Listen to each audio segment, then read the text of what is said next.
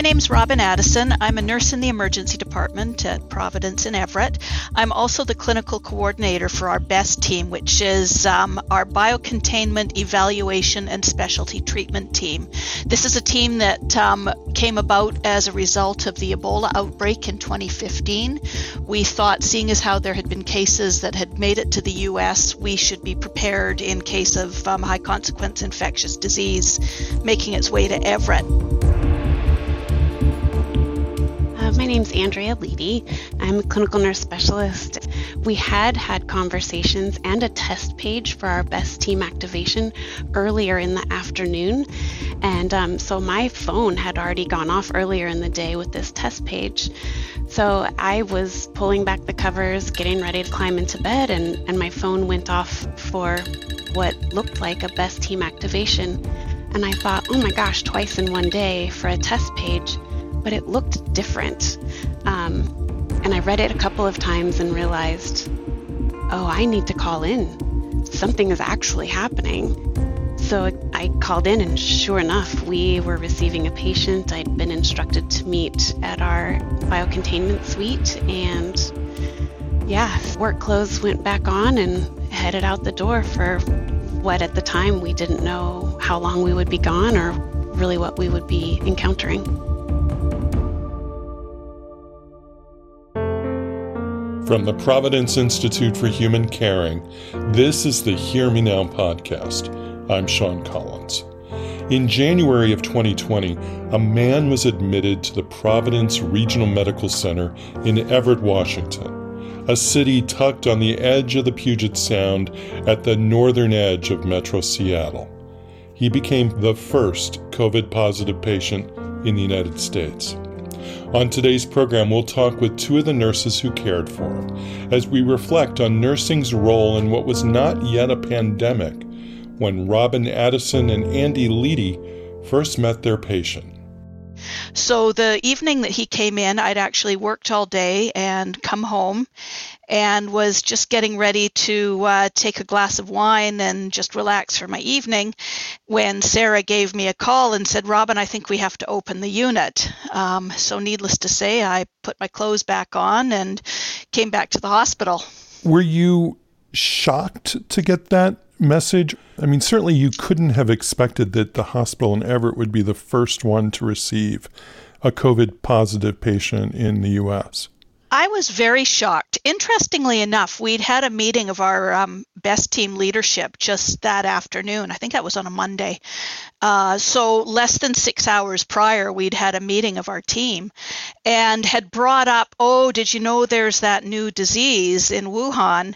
Um, and somebody had cracked a joke saying, yeah, you know, it's not going to be Ebola that gets us, it's going to be something like this. So, I, because we live on the Pacific Rim here, I had totally expected that the first case in North America would come somewhere in the west and Western Canada or down through the Western United States because there's so much travel back and forth from Asia from here. I was very surprised that it was Everett, though. In your hospital. Yeah, yeah.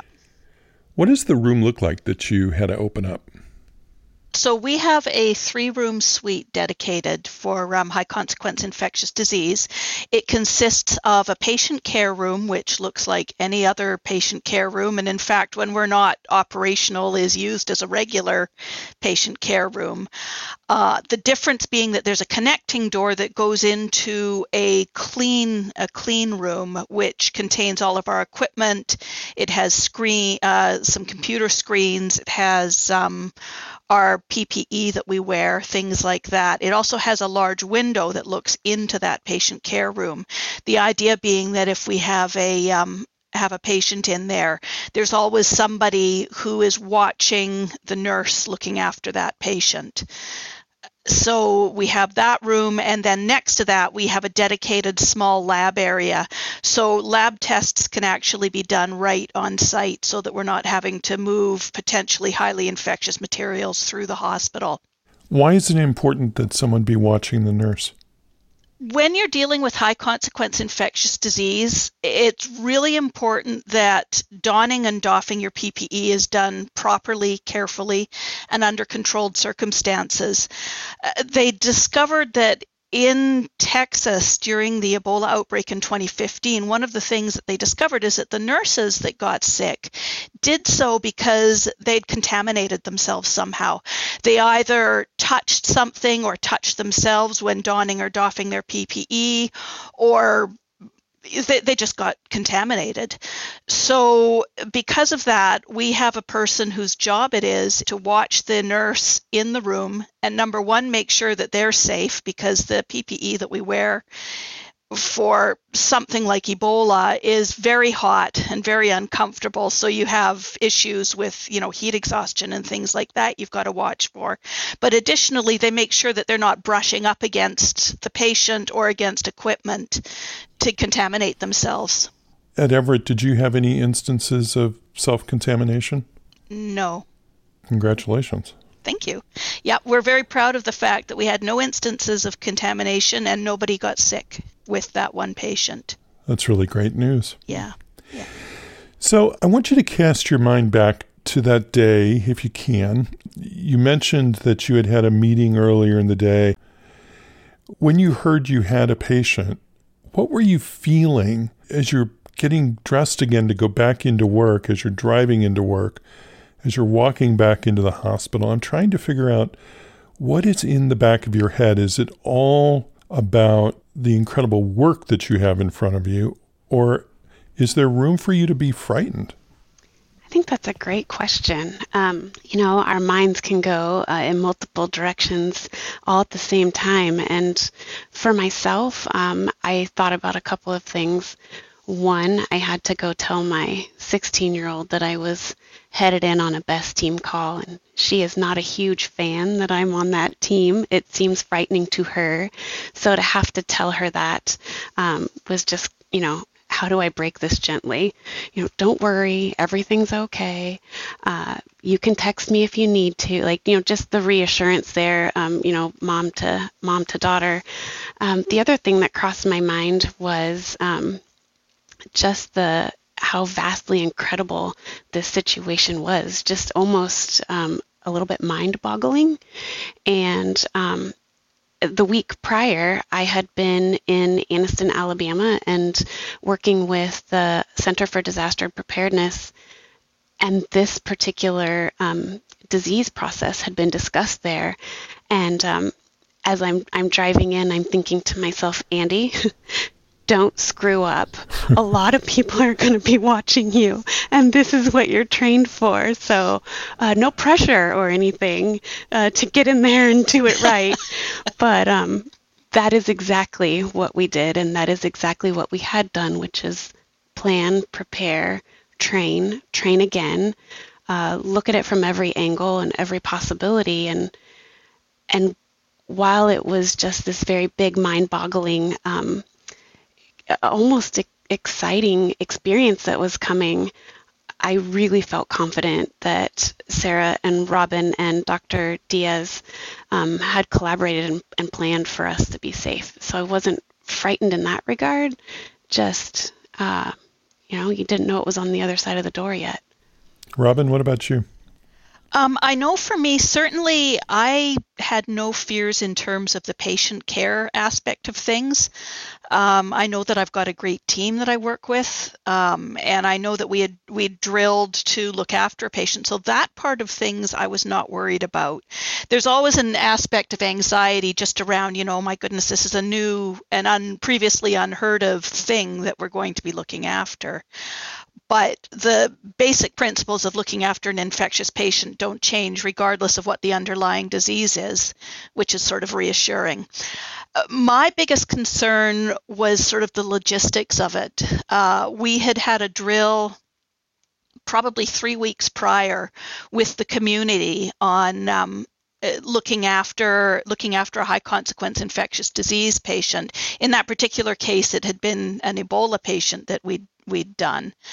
But, um, you know, discussing, we'd done this big tabletop drill with uh, EMS and the uh, Northwest Response Network and the providers and the hospital administration, a whole bunch of people to discuss how how we would go about A, bringing a patient into us, and then B, transferring them out if that was necessary.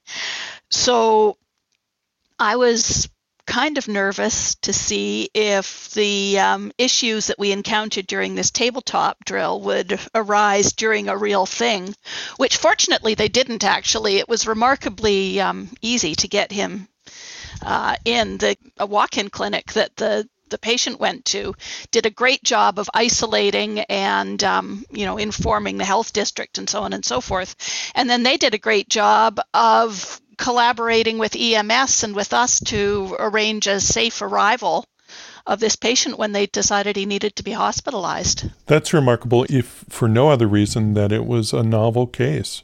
Exactly. I, I want to talk about that for a moment uh, the difference between treating the first patient and the 100th patient. There's been a learning curve with this disease process, and Certainly, your treatment has changed over that year. Were you expecting that, that you're going to learn about it as you are doing the work?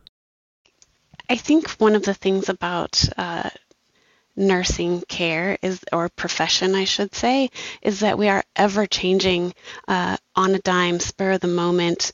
Um, I giggle a little bit about how, you know, for as as quickly as our profession changes darn if these nurses sometimes we're really resistant to change. But truth be told change happens very quickly for us uh, on the day to day sometimes the hour to hour.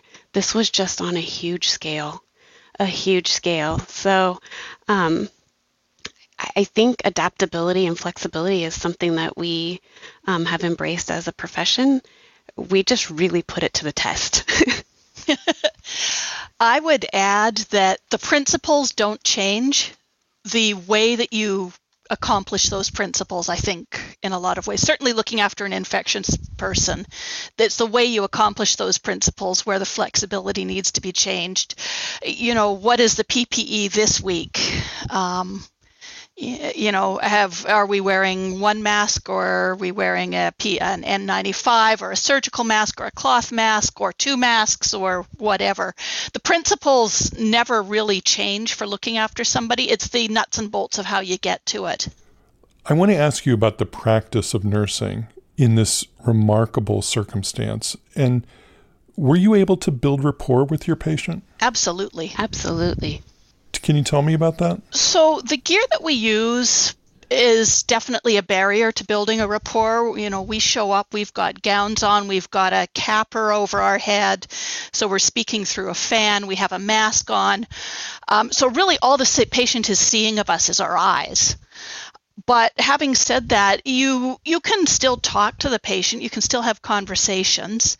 Um, you can touch the patient. You can, you know, you can hold his hand or whatever it is that you know you feel like you need to do we had to modify some of our communications with him just because we with the first patient we were spending uh, sort of as little time in the room as we could, but we were still able to converse with him and, you know, talk about family and uh, hobbies and uh, just sort of general life type stuff, which makes a big, goes a long way to building a rapport.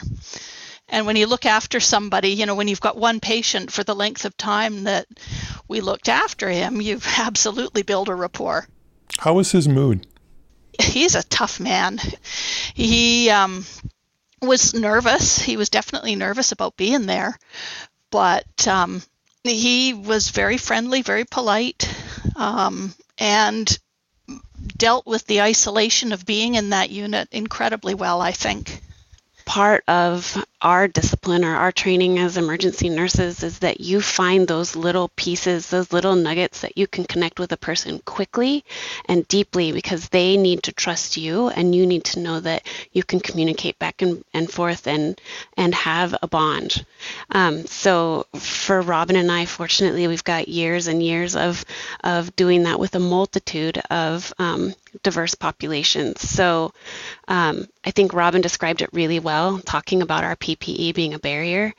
Um, and in this case, uh, to safely bring um, our patient in, there were additional um, PPE barriers for him as well. So we're talking through our equipment, trying to talk through his equipment. Um, and as you can imagine, that probably feels like quite a spectacle. Um, but Robin and I were able to just hone in right away on um, tell me about your family and tell me about your pets and do you have any pictures? Thank goodness for technology and iPhones because we were able to look at video of things that were special and important in his world. Um, we were able to talk about, you know, those meaningful things that make us who we are uh, and create some comfort and some calming to then get down to the taking care of the issues at hand. And I, I think that we were able to do that and do that quickly. I think you'll take this as a compliment, but it sounds like pretty normal nursing care to me. It sounds like you all did absolutely the right things in extraordinary circumstances. I hope that your perspective or your observation is exactly correct. I hope we treat everyone this way right? With warmth and dignity and connection and collaboration between both the nurse and the patient and having them feel comfortable while we do so.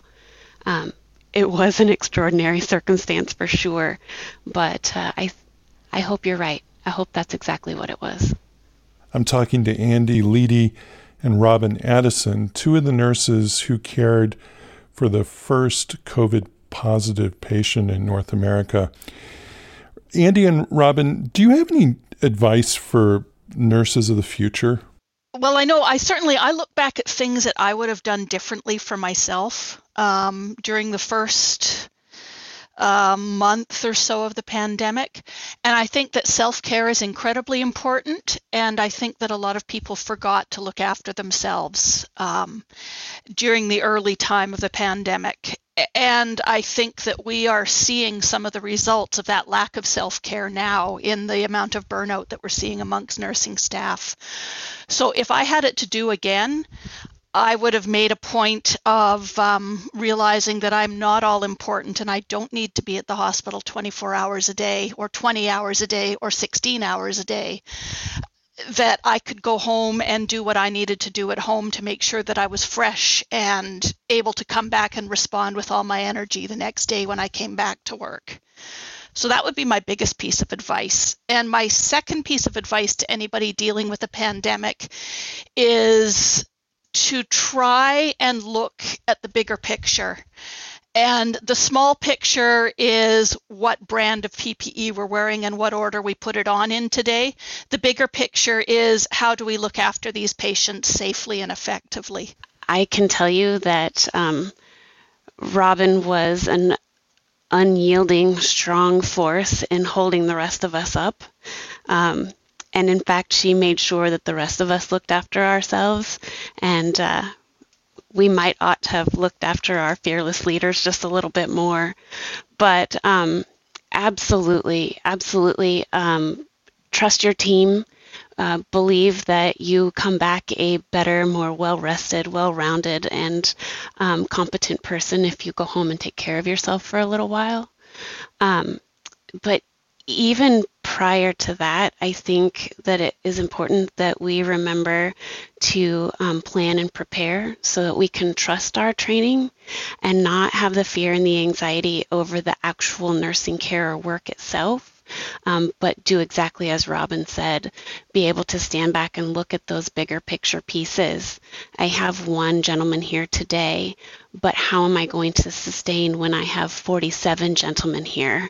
And how do I put that plan into action on a big scale?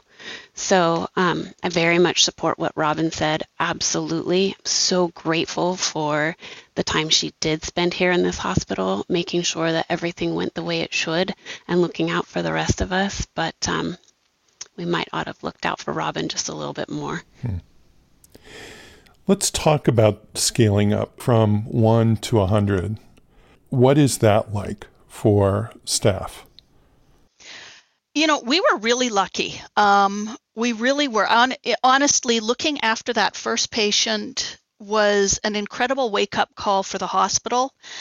and for the Providence system, I think we were really lucky to have had that fellow come in here because he went home at the end of January and really the world did not change a whole lot for the month of February. February was a very normal month up until I think the last weekend.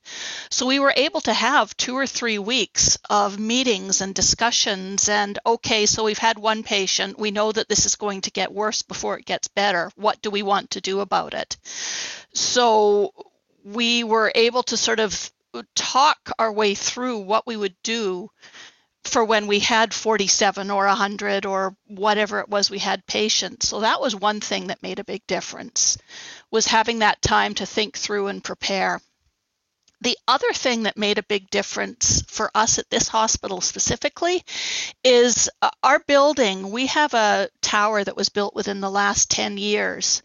And one of the things that um, they did when they were planning for this tower is they thought about pandemic and actually outfitted one of the floors in the tower with its own HVAC. Uh, um, so we're able to isolate an entire floor of the hospital can be our pandemic floor if need wow. be and that was in fact what we wound up doing and i know other hospitals have spent time and money um, retrofitting uh, rooms mm-hmm. uh, specifically for the covid pandemic. So the fact that you had a floor already waiting for you is remarkable. Yeah, we we're blessed in the people that um, planned this building. Let me tell you, they did a great job thinking ahead. Let me ask you a little bit about the politics in the country. You know, there are people still who doubt the severity of this disease. And I'm curious what your reactions are to seeing that in the popular press. Oh, goodness. I think that for me personally, I had to find a space of um, honoring and knowing what I believe to be true and what I've experienced, and to understand um, from an educated and professional uh, nursing perspective um, that this illness is indeed real. Uh, and to be able to see it um, throughout a multitude of people, not just one individualized experience, but you know many many people who have um, dealt with this illness and the severity and the difference between each person. Um, I understand my perspective and my point of view, and um, while I would willingly share with anybody who was interested in asking, um, I have to respect that they have their own thoughts and views and i can't i can't let that hurt me you know? Um it, i think it's okay to not agree. I just i think it's a very um, touchy and uncomfortable situation to be in and and rather than feel the negativity of that or the disappointment or even sometimes what could potentially be feeling angry about it uh, i just have to hold to what's true for me and what i know yeah, I have to agree with you, Andy. Um, I, I find it very disrespectful in a lot of ways, and it makes me angry enough that I actually have taken numerous news blackouts over the last year just because I don't need that information in my life. I know I know what the science shows and I know what the correct thing to do is. And I also know that I am not going to change anybody's mind by preaching at them, so I just remove myself from the situation, which may not be the best way to deal with it, but it works for me. Put on your psychological PPE. Exactly. Exactly. I, I certainly would want to add that in our specific community, uh, we have received nothing but the biggest and best support uh, I could possibly imagine um, the the community response certainly here has been overwhelmingly positive and heartwarming. I'm glad to hear that. And I, I really appreciate our Everett, the city of Everett, the count Snohomish County. I appreciate the way they've they've um, reacted to the to the uh, pandemic. For me, uh, there are two additional things that I would like to share, and one is um, our executive and senior leadership team they brought us together in um, in groups to discuss what could be or should be and how we move forward. And it was hearty discussion where everybody had a voice. Um, and I think that played into a big part of our success when we went from one to lots more than one. Um, and so I'm super grateful to be a part of the team that we have. Um, and and Robin and I had this amazing experience with this wonderful gentleman who I couldn't have picked a better first patient, right? Um, but we have a a team of mm-hmm. 100s mm-hmm. within this facility that continue to carry that mission and that work forward and care for our patients, not just um, our COVID positive patients, but all patients from our community that present to this facility uh, and do so tirelessly um, with a smile, moving forward day in and day out for long periods of time and have not had that moment to go home and decompress and reflect and heal and then progress forward. They're still living it every day. So I think those are the two big pieces that I would want to call attention to. Well, here's one guy in Missouri who's really, really grateful that you do the work that you do and that you did the work that you did um, and you were met with success. Um, I'm so happy for you and for the outcome for your that first patient. And um, thank you for the care that you give your patients. Oh, thank you for having us, and you're incredibly welcome. It was an honor to be on that journey for sure. Absolutely.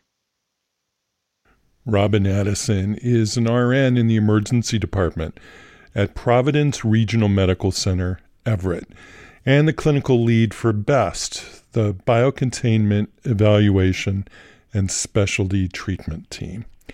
Andrea Leedy is a clinical nurse specialist in the emergency department. In addition to serving on the BEST team, Andy leads the emergency nursing residency at Providence Regional Medical Center in Everett. Today's program is a part of our series that focuses on nursing during the WHO observance of the Year of the Nurse and Midwife. To stay in the loop on upcoming episodes, follow us on Twitter, where we're human underscore caring, or subscribe wherever you get your podcasts.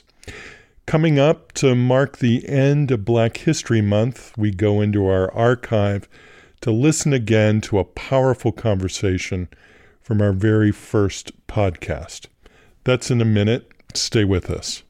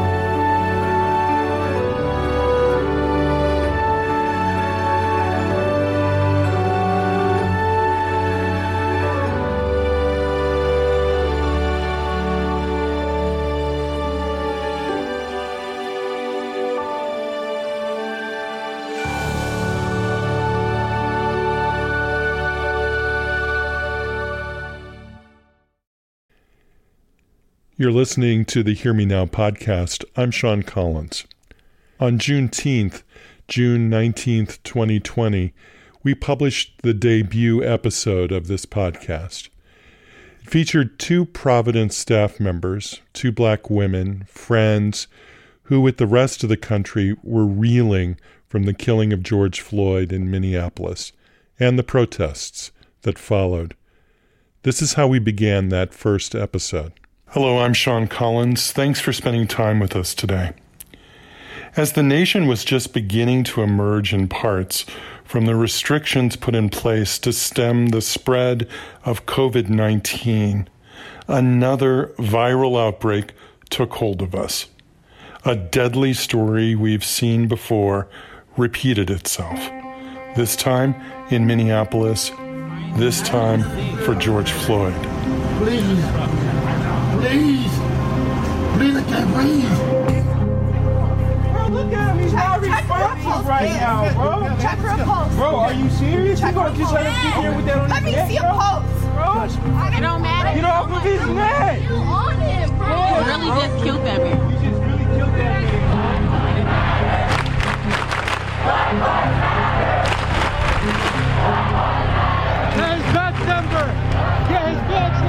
Call in the National Guard. Call me. You have to dominate the streets. You can't let what's happening happen. It's called dominate the street.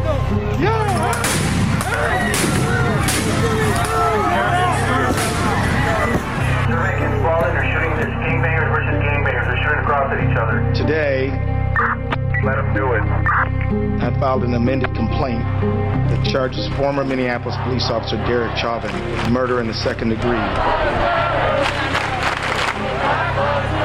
Imagine you pressing down on something eight minutes that's telling you I can't breathe, that's begging for their life, and you keep pressing. What kind of mentality is that? We have permitted people to become officers of the law that ought to be somewhere else in society.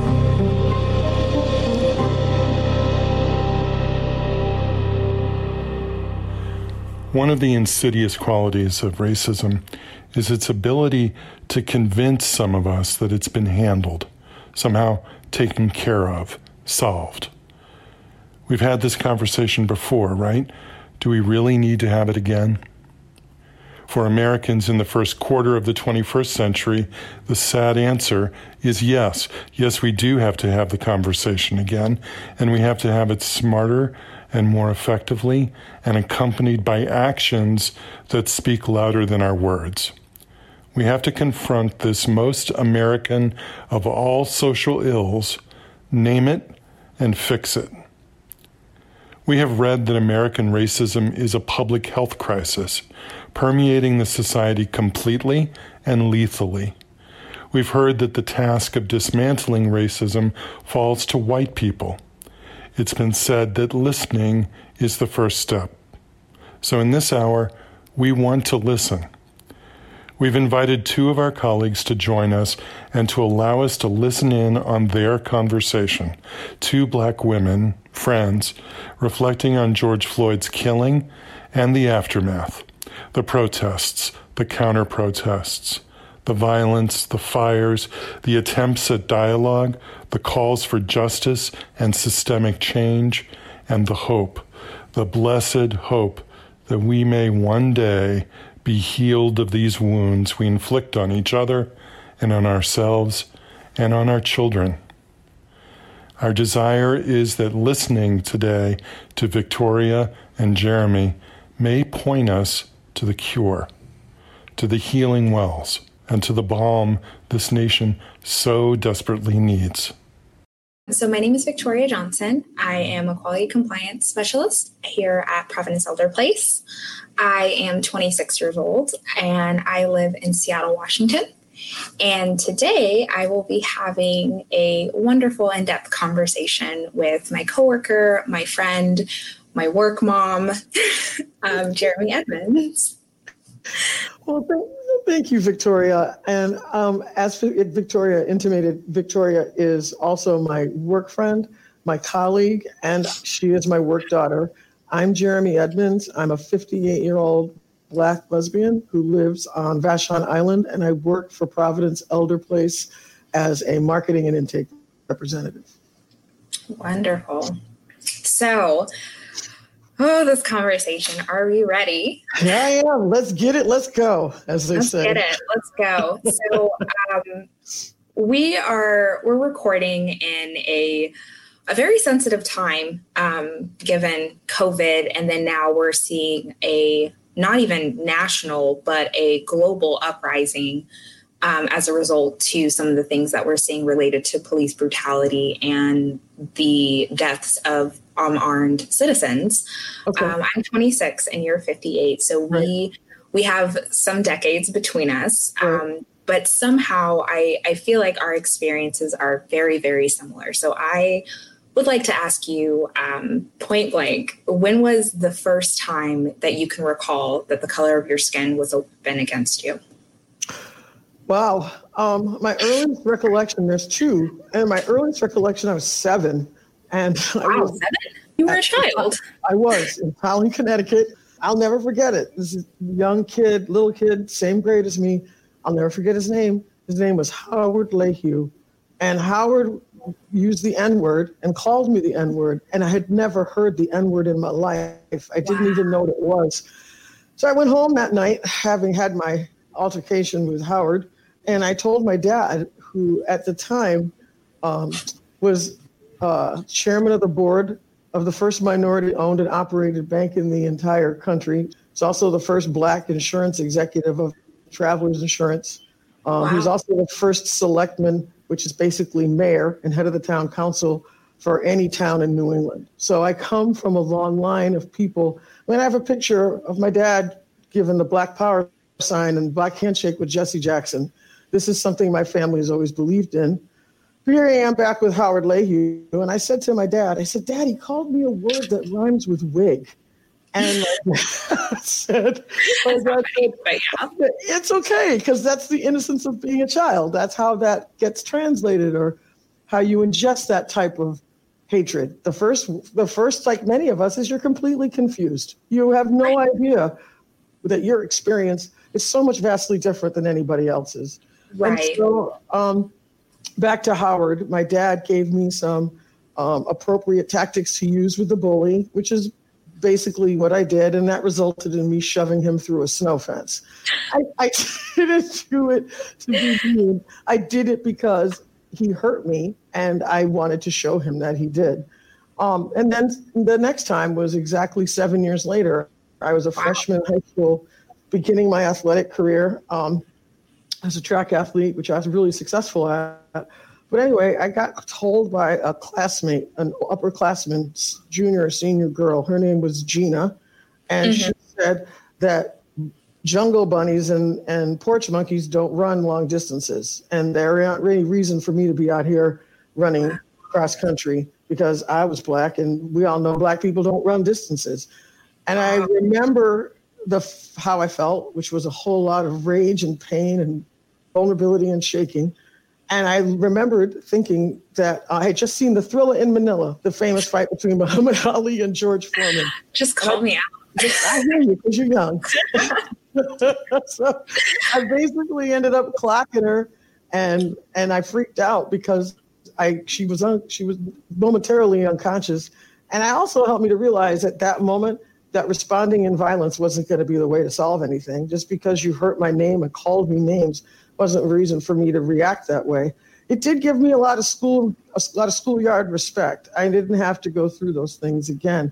But do you remember a time, Victoria, when you were confused by racism and when racism showed for you? How old were you?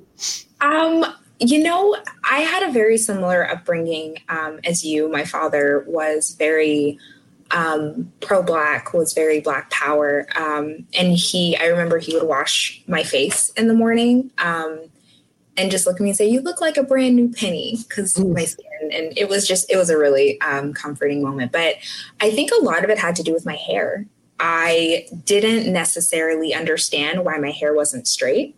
And I didn't understand why all the other girls got to wear their hair down, but I had to wear my hair in a braid or in a ponytail. Um, and it wasn't until a little bit later that I realized that um, society still views our hair in its natural state as unprofessional.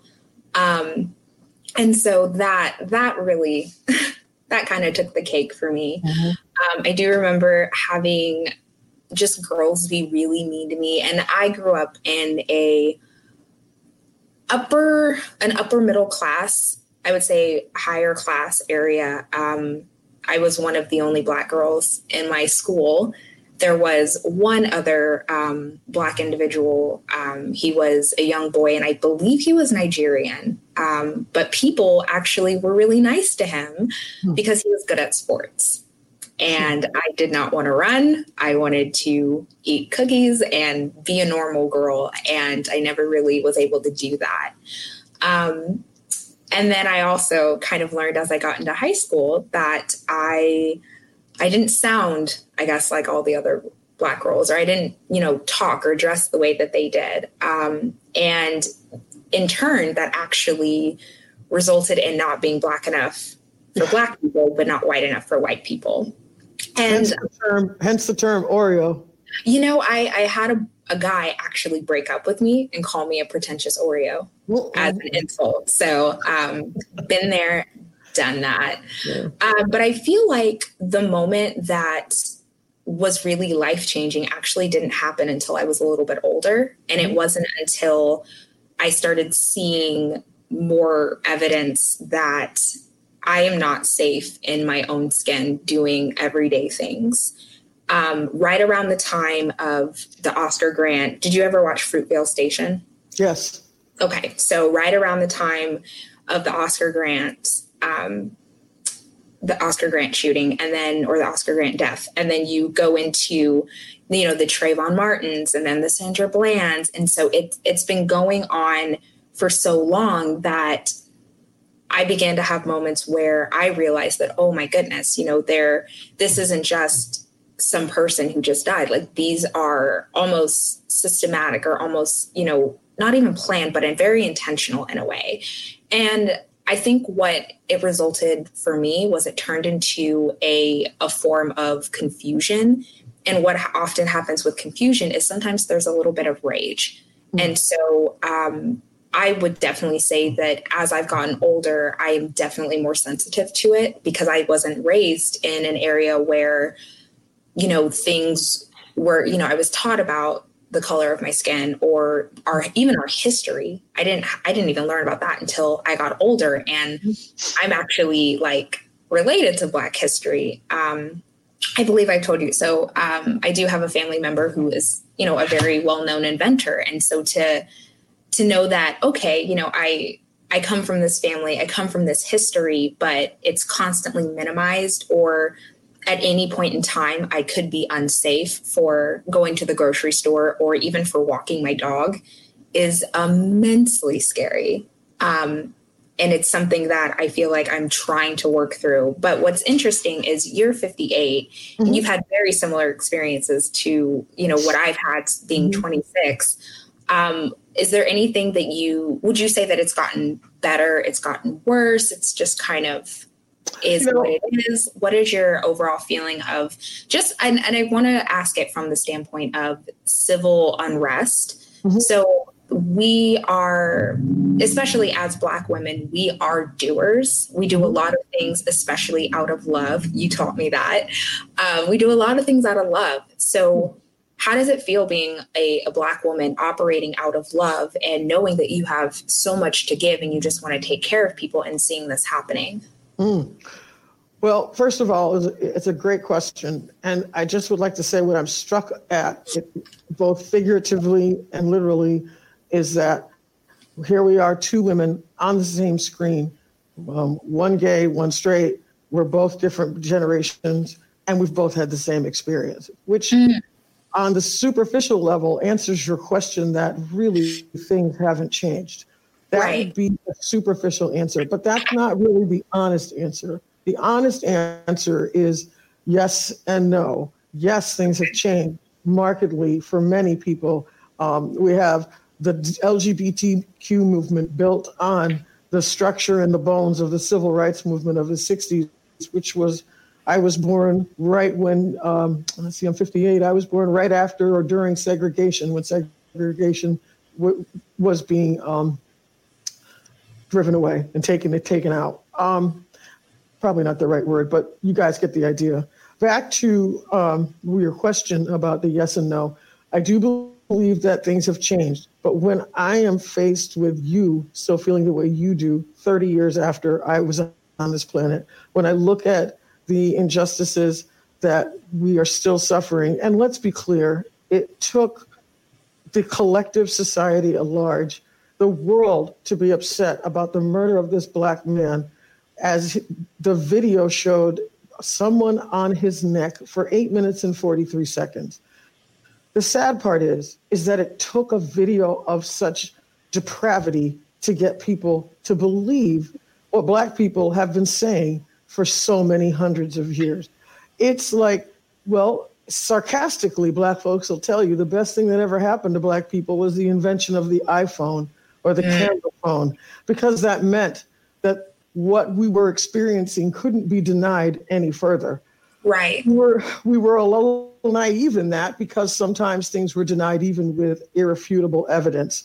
But this leads me to something that a really simple analogy I heard regarding racism that really kind of characterized and crystallized for me what we're experiencing. And that is is that racism is a lot like dust. Mm-hmm. Like, like dust, racism is invisible. Like dust, race is um, racism is permeable everywhere. Like dust, you don't see it until you're absolutely physically, emotionally, and spiritually choking on it. That is when we all know that racism exists. Like dust, when you shine a light in a dusty room, the, the sunbeam of light is what shows you where the dust is. We, mm. need that, we need that sunlight of society and that sunlight of equality to shine on this dusty room we have of racism. Right. At the same time, also like dust, racism is something that you perpetually have to keep at. It's not something we've learned this over and over again. One time you wipe away the dust. Okay, it's clear now, but guess what? Dust and racism will come back. Right. I think that if there's anything that I could impart on all of the people, to the white folks who now realize what is truly happening and want to be allies, it would it would be this. What I would say is recognize that you're dealing that well, let me start again. I just celebrated this past weekend my 14th year of sobriety. Congratulations. Lot, thank you very much.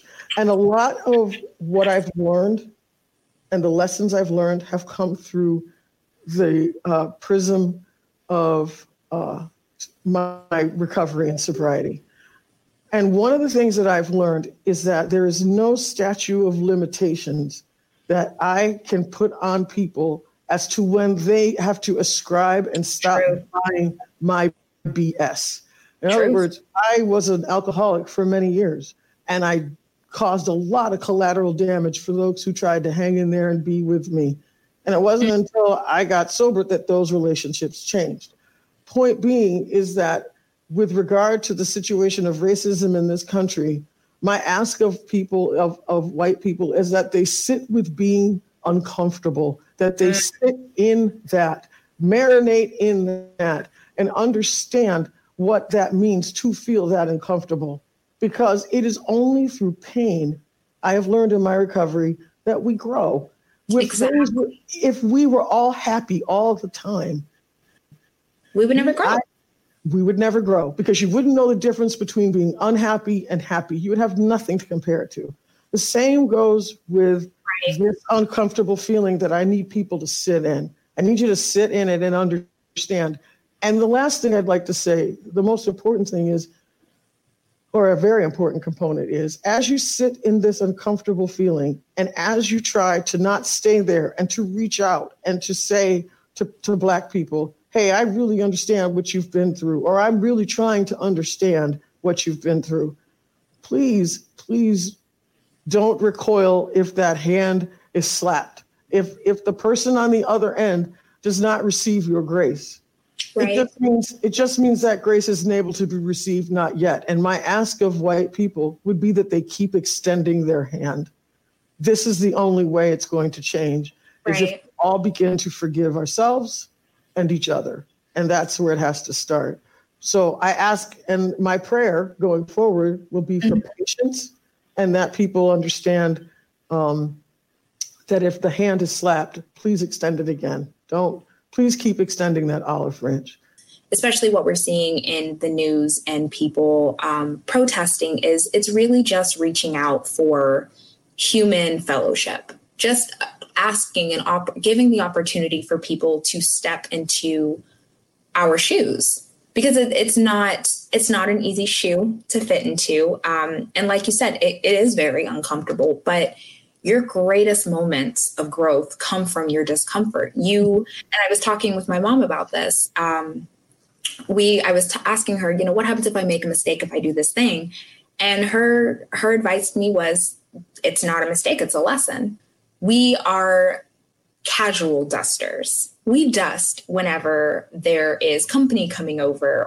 Like there are times where we address racism, but we do it not with the intention of learning or understanding. We're doing it just so that it doesn't leave a nasty impression on what we want other to others to perceive us as.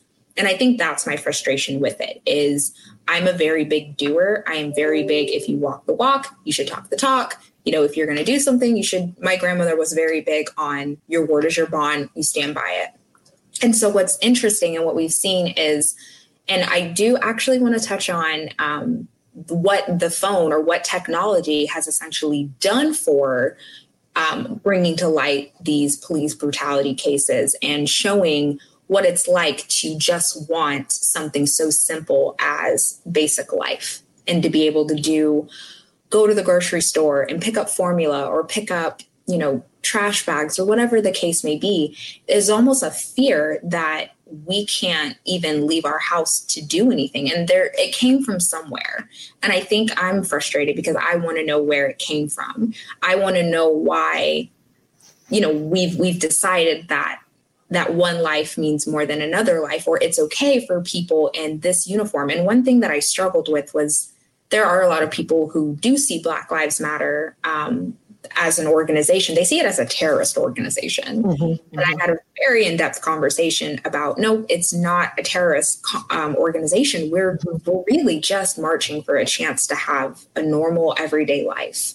That's really all we're asking, where we don't get pulled over, where we don't get tased for not getting out of a car um, there were two college students in Atlanta who, you know, the, the young man actually was on the news and said he had the piece of the taser left in his back for eight hours. Can you imagine that? Eight hours. And you, and I think for me, my frustration um, and being 26, so I'm happy that in a way, like we have these videos, but at the same time, I'm so mad. I'm so mad and it's hard not to be in a state of rage or to be in a state where you're almost jaded. Um, and my and I, I think we've gone kind of down this road a little bit. But one thing that annoys me is that when we try to get passionate about it, we're written off as angry black women. Yeah. We're angry for having any passion, whether it's for, and you and I both work in healthcare, we both work with a vulnerable population of elderly.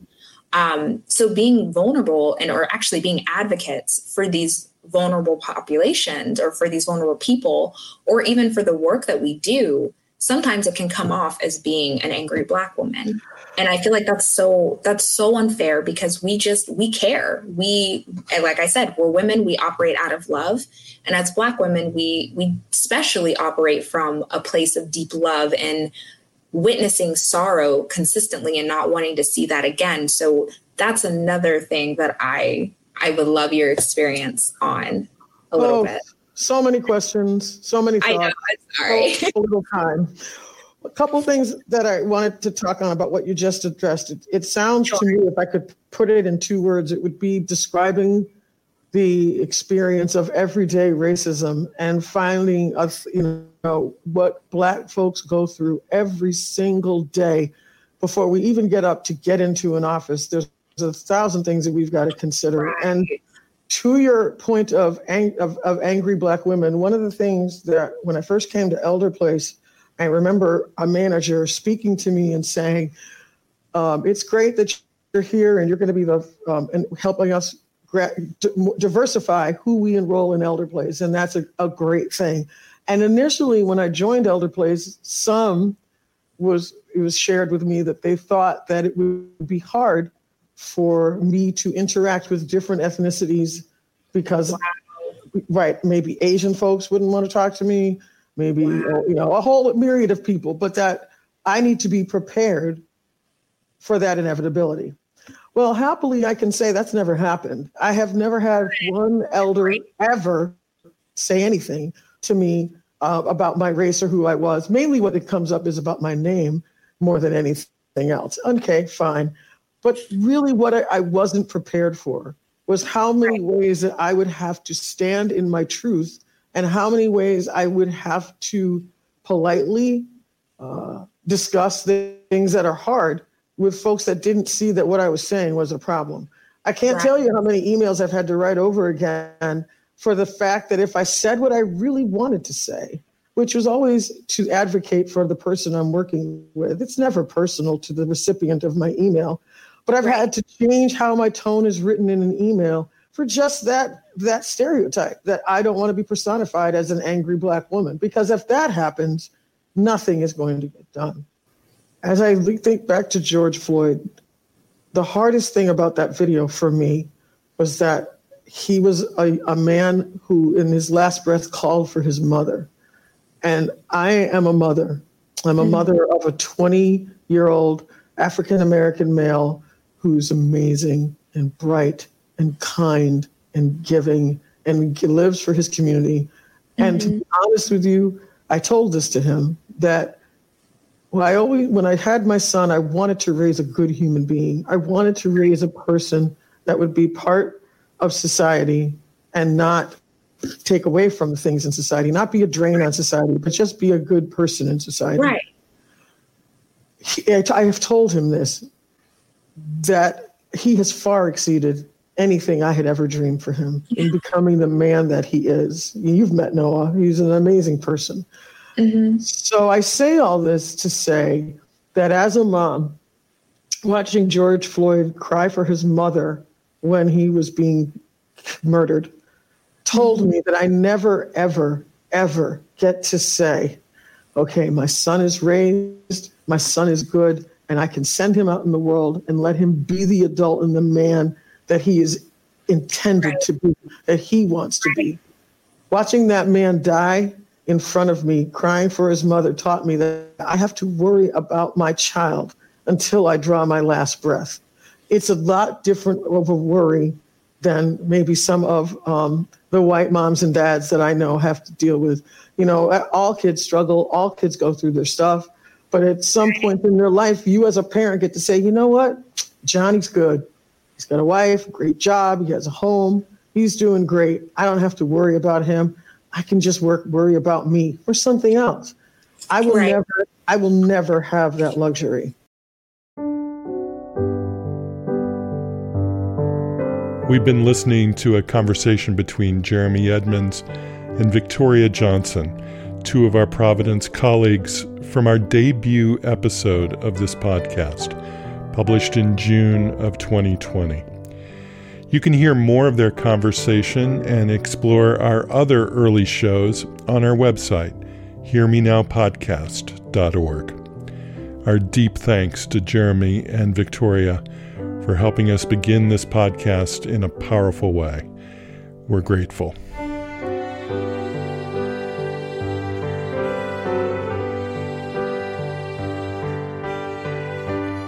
The Hear Me Now podcast is a production of the Providence Institute for Human Caring. On Twitter at human underscore caring. Follow us there to stay connected to information on guests and upcoming programs, and it's a good way to let us know what you're interested in and what we should be paying attention to. Stories in our oral history project are edited by Mike Addis and Allison Jakes and produced by Melody Fawcett and Scott Acorn. Our executive producer is Mike Drummond. We have research help from Heather Martin, Sarah Viscuso, Amanda Schwartz, and Seema Bhakta. Our theme music was written by Roger Neal. I'm Sean Collins. Thanks for listening. Be well.